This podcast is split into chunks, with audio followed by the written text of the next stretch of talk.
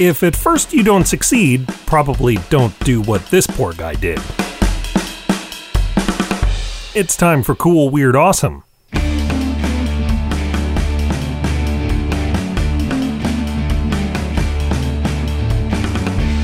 Welcome back to Cool, Weird, Awesome, the show that can be really, really patient if it needs to. I'm Brady. It's Thursday, June 3rd. Today in 1769, Captain James Cook and his crew observed the transit of Venus from Tahiti. It was an effort to use the appearance of the second planet crossing the sun as a way to measure the size of the known solar system. But miles and miles away, there was another expedition trying to do the exact same thing. Only French astronomer Guillaume Le Gentil had a much tougher time.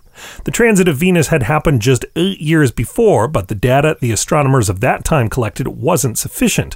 The next one was over a century away, so they had to get this one right. The trouble was, the only places that they could properly see the transit weren't easy for Europeans to get to.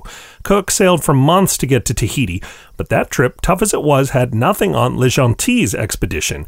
He actually set out ahead of the 1761 transit, hoping to see it on the southeast coast of what is now India, only he wasn't given permission to enter. He had to sail back to Mauritius and missed the whole thing. Le Gentil figured it would be easier to wait it out there for years rather than returning home to sail again.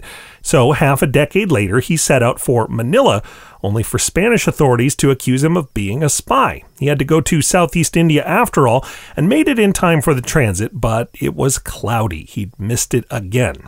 He finally decided to head home to France. After another year at sea in which a hurricane damaged his ship, Le Gentil arrived to find that everyone he knew in France had assumed he'd died after being away for so long, and they were at odds over who would get all of his estate. I guess anyone can have a bad decade. You can learn more about Guillaume Le Gentil's series of unfortunate astronomical events at coolweirdawesome.com and on Twitter at coolweirdpod. And coming up, we'll take a trip of our own, just a bike trip though. That's after this.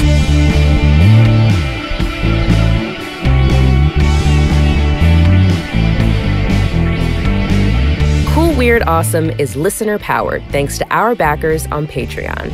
For as little as a dollar a month, you'll make every new episode possible, and you'll get lots of extras, including sneak previews of upcoming episodes. Learn more today at patreon.com slash Brady Carlson. And thanks.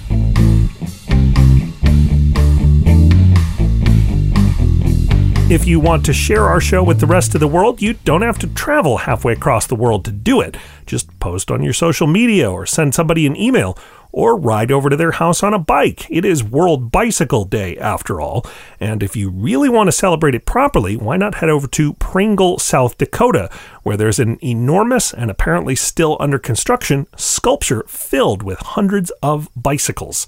I'm Brady. Hope your day is a sweet ride. Thanks for listening, and come back again tomorrow for more cool, weird, awesome.